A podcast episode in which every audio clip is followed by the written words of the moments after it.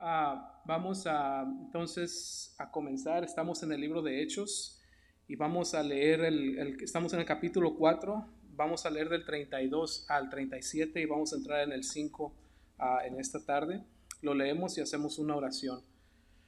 Dice, y la multitud de los que habían creído era de un corazón y un alma, y ninguno decía ser suyo propio nada de lo que poseía, sino que tenían todas las cosas en común y con gran poder los apóstoles daban testimonio de la resurrección del Señor Jesús, y abundante gracia era sobre todos ellos. Así que no habían entre ellos ningún necesitado, porque todos los que, los que poseían heredades o casas las vendían y traían el precio de lo vendido y lo ponían a los pies de los apóstoles y se repartía a cada uno según su necesidad. Entonces José, a quien los apóstoles pusieron por sobrenombre Bernabé, que traducido es hijo de consolación, levita natural de Chipre, como tenía una heredad, la vendió y la trajo y trajo el precio y lo puso a los pies de los apóstoles. Vamos a orar. Ah, Padre, te damos gracias por tenernos aquí en esta tarde, Señor. Ah, Espíritu Santo, quiero pedirte que ah, tú estés interpretando la escritura en esta tarde. que no sea yo, Padre, que seas tú el que la estés interpretando, tú eres el autor de ella. Te pido que nos hables, Señor, que en esta tarde, Señor, tú sanes, tú levantes, tú corrijas, Señor, tú des fuerza, Señor, uh, tú traigas fe, Padre, que hagas el propósito uh, para cual cada uno de los presentes, Señor, ha sido llamado. Eh, uh, pedimos esto y lo sujetamos en el nombre de Jesús.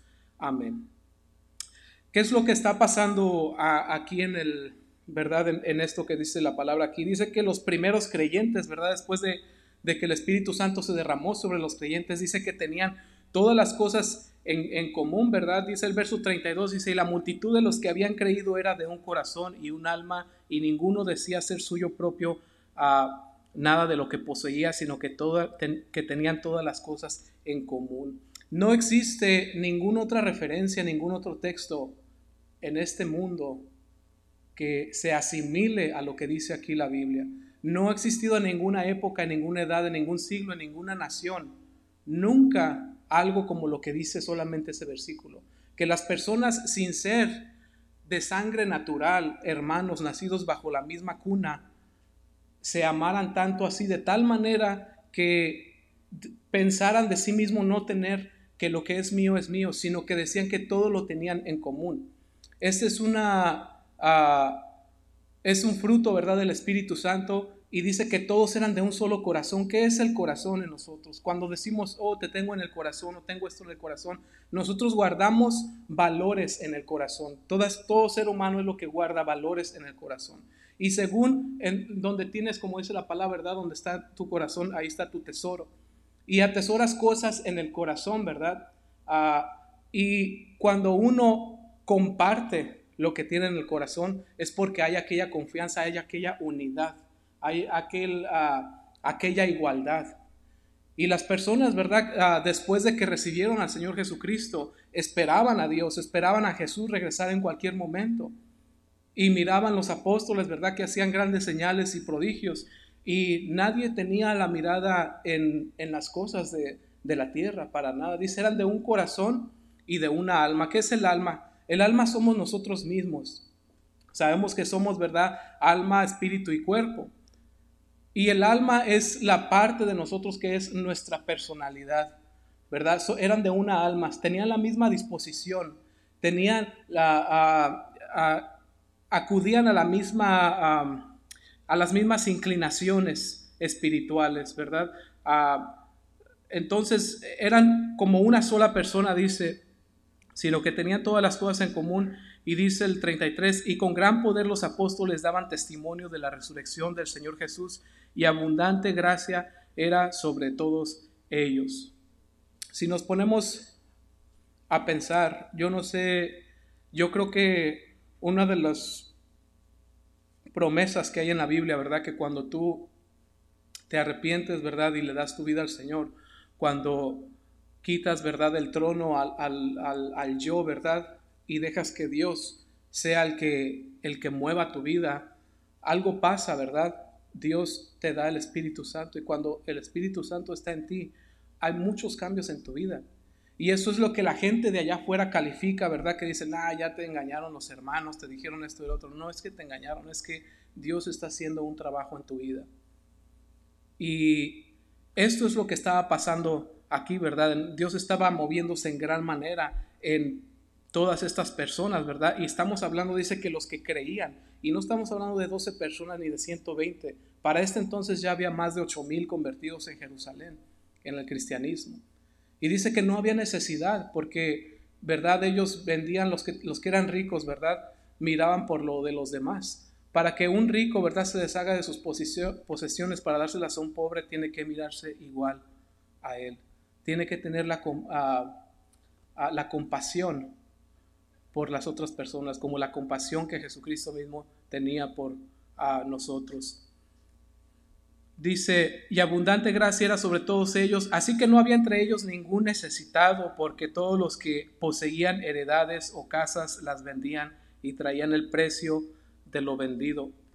Recordemos que Jesús estuvo apareciendo por 50 días después de su muerte, perdón, de su resurrección, hasta el día de Pentecostés, ¿verdad? Entonces Él les dijo, no se salgan de Jerusalén hasta que sean bautizados o sumergidos en el Espíritu Santo. Ah, porque esa era la promesa, ¿verdad? Y esa es la promesa no nomás de los judíos del primer siglo, esa es la promesa para el día de hoy, de todo, en todos los que creemos que Dios, tú te vas a bautizar aquí en agua, pero Dios te va a sumergir en su Espíritu Santo. Dice, te va a sumergir en su Espíritu Santo y en fuego. ¿Por qué en fuego? Dice el libro de Mateo, creo que es. ¿Por qué en fuego? Porque es necesario que el fuego nos purifique. ¿Cómo se purifica el metal?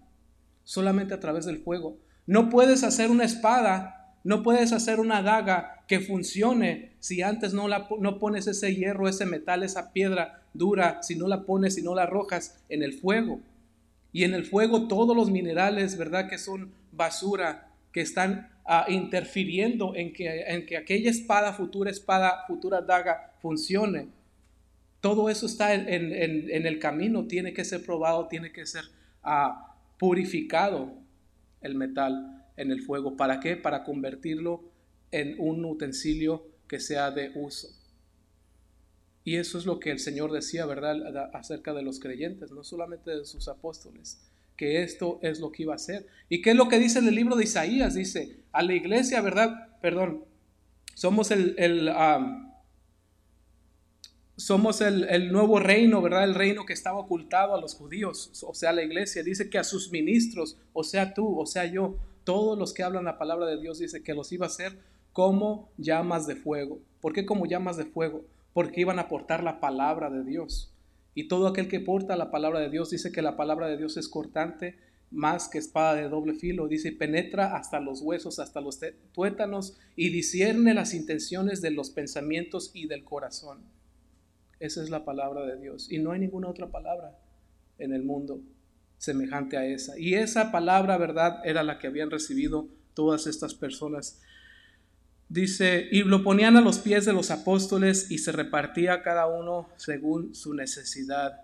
Entonces José, a quien los apóstoles pusieron por sobrenombre Bernabé, que traducido es hijo de consolación, levita natural de Chipre, como tenía una heredad, la vendió y la trajo y trajo el precio y lo puso a los pies de los apóstoles. Este Bernabé, ¿verdad? Más adelante en el libro de Hechos vamos a mirar que fue uno de los misioneros ah, con, con, ah, con Pablo, ¿verdad? Y esa fue una de las cosas, ¿verdad? Que él hizo, tenía una heredad y se la vendió y, este, y la puso a los, la dio a los apóstoles para que ellos repartieran. Ah, siempre ha habido, ¿verdad? Cuando alguien hace una obra de este tamaño, ¿verdad? En presencia de otras personas, siempre va a haber admiración, siempre va a haber cierta admiración de las personas hacia tal persona. Y el siguiente capítulo, ¿verdad? Habla acerca de esa admiración, ¿verdad? Ah, me imagino que la gente, ¿verdad? Miró lo que hizo Bernabé y lo tenían en alta estima. Había una pareja en esos días, ¿verdad? Que eran creyentes y que tenían suficiente dinero como para tener una herencia, ¿verdad? O tenían una casa y pagada, ¿verdad? Entonces a ellos les gustó uh, la atención, ¿verdad? Y la fama que Bernabé recibió y quisieron hacer algo, ¿verdad? Que ah, obviamente a Dios no le agradó. Dice el verso, el capítulo 5, verso 1 dice, pero cierto hombre llamado Ananías con Zafira su mujer, vendió una heredad y sustrajo del precio, sabiéndolo también su mujer, y trayéndolo a solo una parte la puso a los pies de los apóstoles. Y dijo Pedro a Ananías, y dijo Pedro a Ananías, ¿por qué llenó Satanás tu corazón para que mintieses al Espíritu Santo y sustrajeses del precio de la heredad? Reteniéndola, ¿no se te quedaba a ti y vendida no estaba en tu poder? ¿Por qué pusiste esto en tu corazón? No has mentido a los hombres, sino a Dios. Al oír Ananías estas palabras, cayó y expiró, y vino un gran temor sobre todos los que oyeron, y levantándose los jóvenes lo envolvieron y sacándolo lo sepultaron. Estaba esta pareja, ¿verdad? A Ananías y Zafira. Y dice que tenían su, su propiedad, ¿verdad? Y me imagino que esto es lo que ellos estaban haciendo era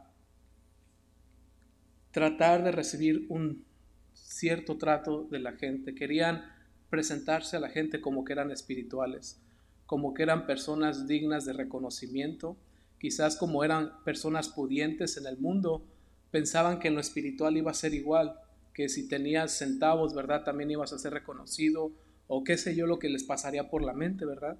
Pero dice que los dos se pusieron de acuerdo, ¿verdad? Y miraron lo que hizo Bernabé y Bernabé fue venerado, ¿verdad? La gente hablaba muy bien de él, todos lo tenían en alta estima y a ellos les gustó, ¿verdad?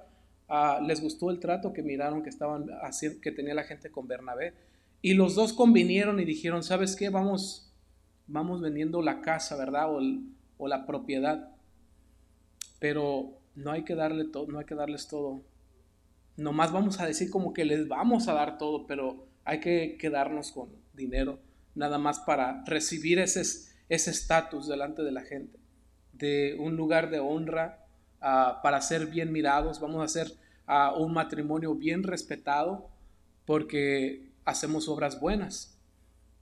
Y convinieron los dos, ¿verdad? Y sí vendieron la heredad, pero la vendieron porque tenían ese plan, ¿verdad? De mostrarse ante la gente espirituales, tratando de engañar a Dios, como le dijo Pedro, ¿verdad? No estabas engañando a los hombres. Y a veces nosotros como cristianos, ¿verdad? Nos, nos engañamos a nosotros mismos y queremos engañar a Dios. Delante de las personas a veces queremos mostrarnos como personas espirituales. Queremos mostrarnos como personas, ¿verdad? Ah, de buena moral, de buena ética. Pero si no lo somos en la intimidad con el Señor, de nada nos sirve. Estamos mintiéndole no a los hombres, estamos mintiéndole a Dios. Y aquí miramos la paga, ¿verdad? Que, que tuvo este, esta pareja. Ah, dice que llegaron, ¿verdad? Llegó Ananías muy contento delante de Pedro, ¿verdad? Pedro estaba lleno del Espíritu Santo. Recordamos el capítulo anterior, dice que se pusieron a orar y el lugar tembló, ¿verdad? Y fueron llenos del Espíritu Santo. Una de las cosas que el Espíritu Santo hace, ¿verdad? En algunas personas es el don de la profecía. Y dice que los profetas, ¿verdad? Conocen la, voluntad de Dios. Y Pedro estaba lleno, ¿verdad?, del Espíritu Santo. Entonces supo sin que nadie le dijera lo que había pasado con Ananías. Y llega Ananías delante de Pedro y le dice, mira, aquí están estos centavos con los que vendimos nuestra propiedad. Aquí está para que ustedes dispongan de todo esto. Y Pedro, ¿verdad? No le estaba mirando la cara a Pedro. Y Pedro lo sabía y Dios también lo sabía. Ananías quería mirarle la cara a Dios. Y llegó y le dijo, mira, ¿y qué esperaba Ananías? Él se imaginaba que todo el mundo le iba a aplaudir, que todo el mundo iba a decir, oh, mira, qué buena pareja son ellos, vendieron todo lo que tenían y, para dárselo a los pobres. Pero ¿qué fue la respuesta de Pedro? Le dice Ananías, ¿por qué llenó Satanás tu corazón para que mintieses al Espíritu Santo y, y sustrajeses del precio de la heredad? Dice, reteniéndola no se te quedaba a ti y vendida no estaba en tu poder. Le dice Ananías, ¿por qué vienes con mentiras aquí? Tu casa era tuya, no la tenías que vender. Te la hubieras quedado. Dios estaba de acuerdo con eso. Dios está contento con que tengas una casa. No pasa nada. Si no tienes el corazón, no pasa nada. Y aun si la hubieras vendido, te hubieras quedado con el dinero, era tuyo. No pasa nada, Dios no te lo estaba reclamando. Te hubieras ido a Disney, ¿no es cierto? Um, te hubieras, hubieras hecho lo que tú quisieras con ese dinero, era tuyo.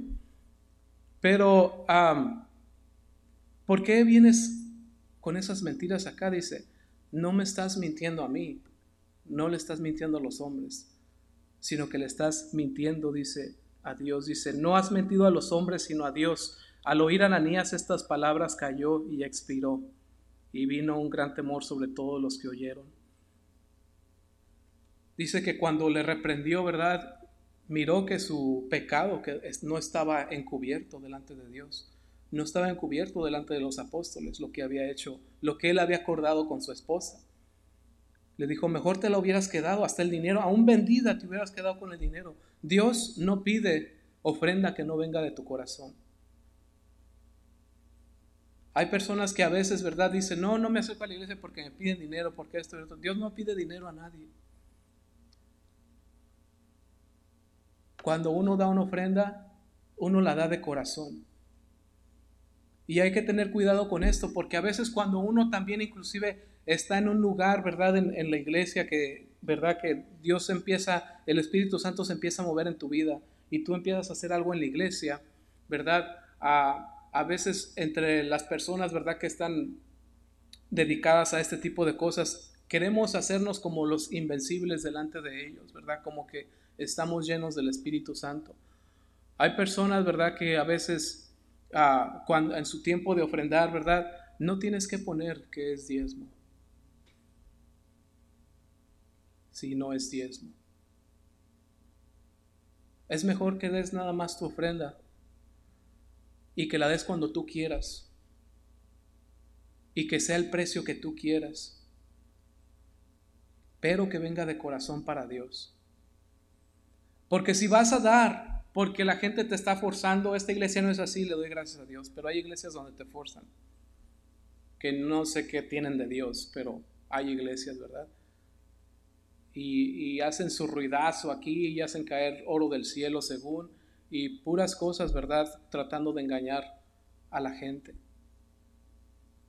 Me acuerdo que una persona, ¿verdad? Cuando estaba ah, hace 20 años, cuando, ah, ¿verdad? Comenzaba yo a trabajar apenas, ah, vino uno de, los, de mis amigos, ¿verdad? De ahí del trabajo y me dice, no, yo no quiero a la iglesia. ¿Por qué no quieres ir a la iglesia? Porque hay una hermana, dice, que me trae el, el sobre del diezmo. Dice, ya me lo tiene listo en cuanto entro. Dice, pues yo no quiero dar. Y qué vergüenza, qué vergüenza que no haya un, liderazgo en lugares que supuestamente donde se tiene que enseñar a la, la, piedad, la paciencia, el amor. Así es de que este hombre, ¿verdad? Quiso, quiso tener un lugar de honra. Y cuando escuchó las palabras de Pedro, dice que no pasó nada, ¿verdad? Solamente cayó y murió. Y la gente que estaba alrededor de ahí tuvo temor, ¿verdad? Porque las cosas de Dios no son juego. Y parece que la gente, ¿verdad? Piensa que las cosas de Dios son, son juego, no sé qué se les afigura.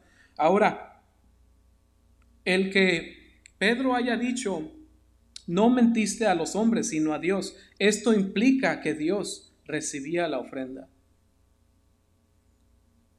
Hay personas que dicen, no, no, no den la ofrenda porque, porque es para los pastores o es para no sé quién o van a hacer no sé qué con el dinero. Pero el que Dios haya respaldado las palabras de Pedro y Ananías haya muerto, quiere decir que Dios, cuando das tu, ofrenda, sí tiene un uso para ese dinero. Y cuando tú das tu ofrenda, ya no te pertenece a ti, así es de que no tienes de qué preocuparte, porque por eso es ofrenda, porque lo ofrendaste, cambió de dueño y lo diste de corazón para que Dios hiciera una obra en, un lugar donde hay otra necesidad que tú desconoces. Y parece que Dios honró la ofrenda o honraba las ofrendas, inclusive la de Bernabé. De otra manera, Ananías no hubiera muerto.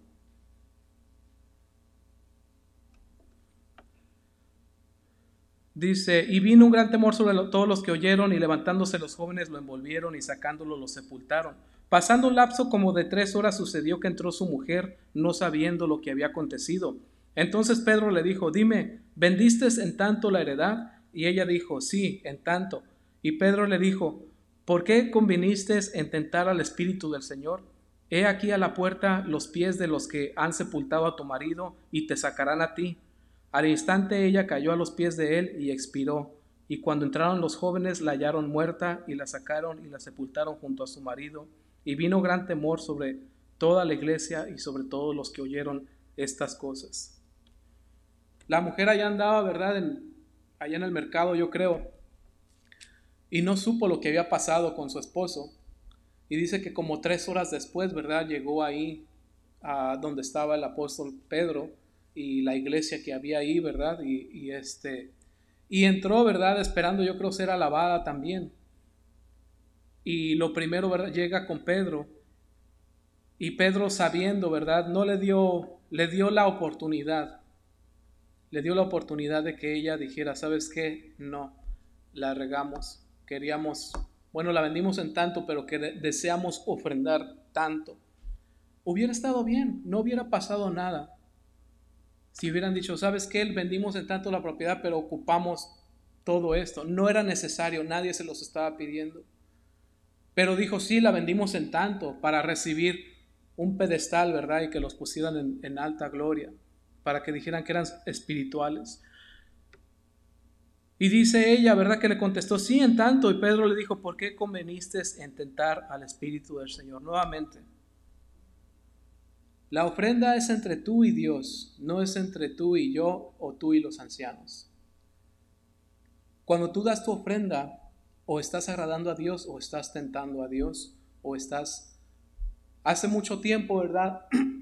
cuando yo empecé en el cristianismo, yo sí ponía en mis cheques, ¿verdad? Cuando, ah, cuando era diezmo, porque ah, la carne dentro de mí, ¿verdad? Decía, oh, yo, yo quiero que sepan que este es el diezmo, y le ponía ahí diezmo, ¿verdad? Hasta con letra mayúscula al principio.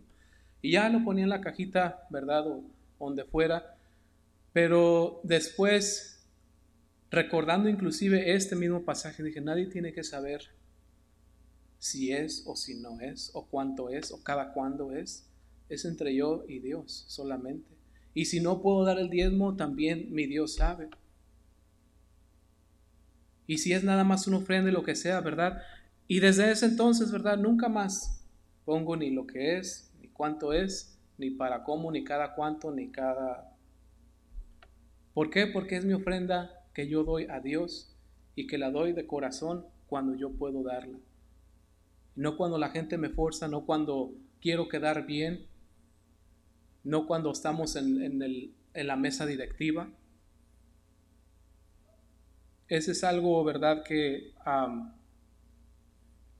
es personal entre tú y Dios solamente. Sabemos que hay, ¿verdad?, un, hay una bendición en el libro de Malaquías, ¿verdad?, que dice acerca de las personas, ¿verdad?, que traen la ofrenda a la casa de Dios y que hay bendición, ¿verdad?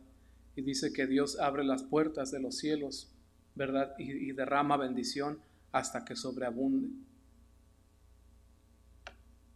Entonces, ah, dice que ella le dijo, ¿vendiste tanto la de ella? Dijo, sí, en tanto. Y Pedro le dice, ¿por qué conveniste en tentar al Espíritu del Señor? ¿Qué es esto de tentar a Dios? ¿Por qué estaba tentando, dice, al Espíritu Santo al Espíritu del Señor? Tentar a Dios quiere decir que lo estás calando a ver qué tanta tolerancia te tiene. A ver hasta dónde Dios te permite cuando estás envuelto en un pecado, estás envuelto en malos hábitos y conoces la verdad y sabes que estás haciendo mal, pero permaneces y, estás mirando hasta qué tolerancia te tiene Dios. Eso es tentar al Espíritu Santo. Y no sé, ¿verdad? Pero yo cuando me he encontrado en estas, en estas situaciones, usted no se vaya a sorprender que nunca me encuentro en estas situaciones, porque si un pastor o un líder te dice que no se encuentra, te está mintiendo. Y la verdad no está en ese lugar. Pero cuando yo me he encontrado en situaciones donde ah, yo sé que no estoy agradando a Dios, ¿sabes por qué lo sé? Porque el Espíritu Santo me habla y me hace saber y me redarguye. ¿Para qué? Para que me arrepienta, para que me vuelva, para que regrese a Él. ¿Por qué? ¿Qué dice el libro de Hebreos 7, 5, 27? 7, 27. dice que tenemos un sacerdote, dice que intercede delante de Dios 24/7. Su sangre está delante del Padre 24/7 y está a favor de nosotros. Cuando estamos pecando, cuando nos hemos separado de Él, cuando pusimos las cosas del mundo como en primer lugar y no estamos haciendo lo que nos tocaba hacer.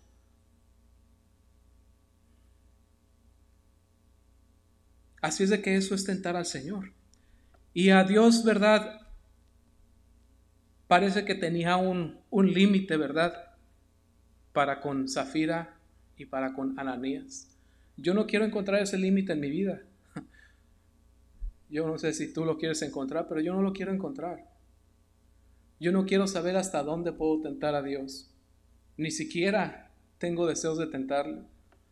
Pero si me encuentro un día, no quiero saber hasta dónde le puedo tentar. Hasta qué tolerancia. Le dice, ¿verdad? Ah, ¿Por qué quisiste tentar al Espíritu de Dios? He aquí a la puerta los pies de los que han sepultado a tu marido y te sacarán a ti también. Pedro, ¿verdad? Pronunció a el juicio de Dios. Como estaba hablando como profeta porque sabía lo que habían hecho y por tanto porque tenía la autoridad de la voz de Dios en él, también le dijo, también a ti te sacarán y te van a sepultar los mismos hombres que sacaron a tu esposo. Y cuando escuchó eso, ¿verdad? Cayó muerta y la sacaron y toda la gente, ¿verdad? Que estaba ahí alrededor tuvo, tuvo miedo por lo que había pasado. Dice, dice, la sacaron y la sepultaron junto a su marido y vino gran temor sobre toda la iglesia y sobre todos los que oyeron estas cosas.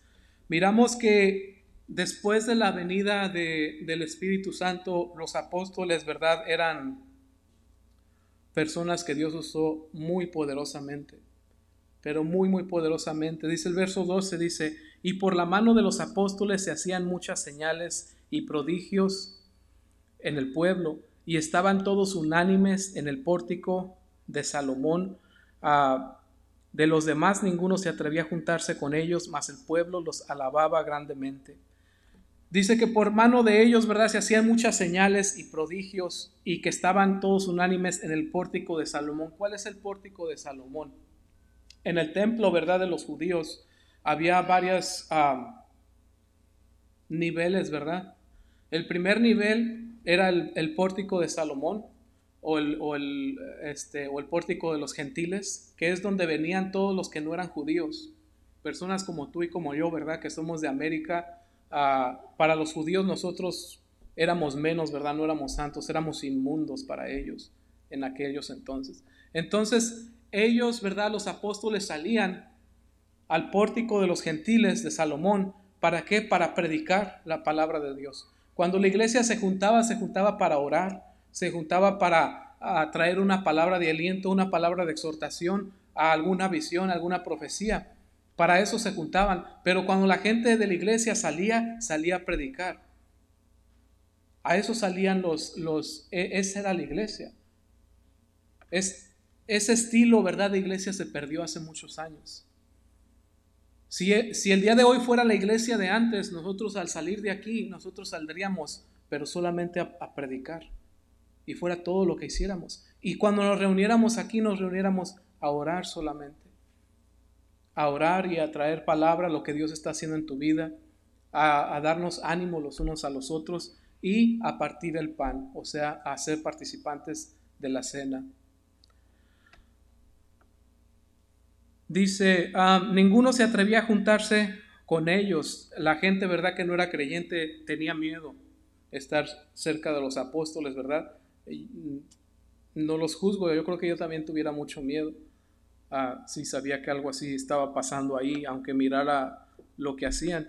Dice, pero el pueblo los alababa, inclusive a, a pesar de eso, dice, y los que creían en el Señor aumentaban más en gran número, dice, así de hombres como de mujeres, tanto que sacaban los enfermos a las calles y los ponían en camas y lechos, para que al pasar Pedro, a lo menos su sombra cayese sobre alguno de ellos. Y aún de las ciudades vecinas y muchos venían a Jerusalén trayendo enfermos y atormentados de espíritus inmundos, y todos eran sanados. La unción, el derramamiento del Espíritu Santo sobre los apóstoles era, era grandísimo, ¿verdad? Eh, aunque aquí no dice exactamente lo que, está, lo que pasaba cuando la sombra de Pedro pasaba por los enfermos, el último verso implica implica que cuando los apóstoles iban caminando por la calle, la gente salía a las puertas y ponía, ¿verdad?, a los enfermos, a los paralíticos, a los ciegos, a los que no podían ver, a los leprosos, a la gente que estaba desahuciada. Y como había muchedumbre de gente, esperaban que la sombra de Pedro pasara por encima de ellos para que al pasar la sombra de Pedro fueran sanos. Y dice que gente con espíritus inmundos, ¿verdad? Gente endemoniada, todos eran sanados por los apóstoles.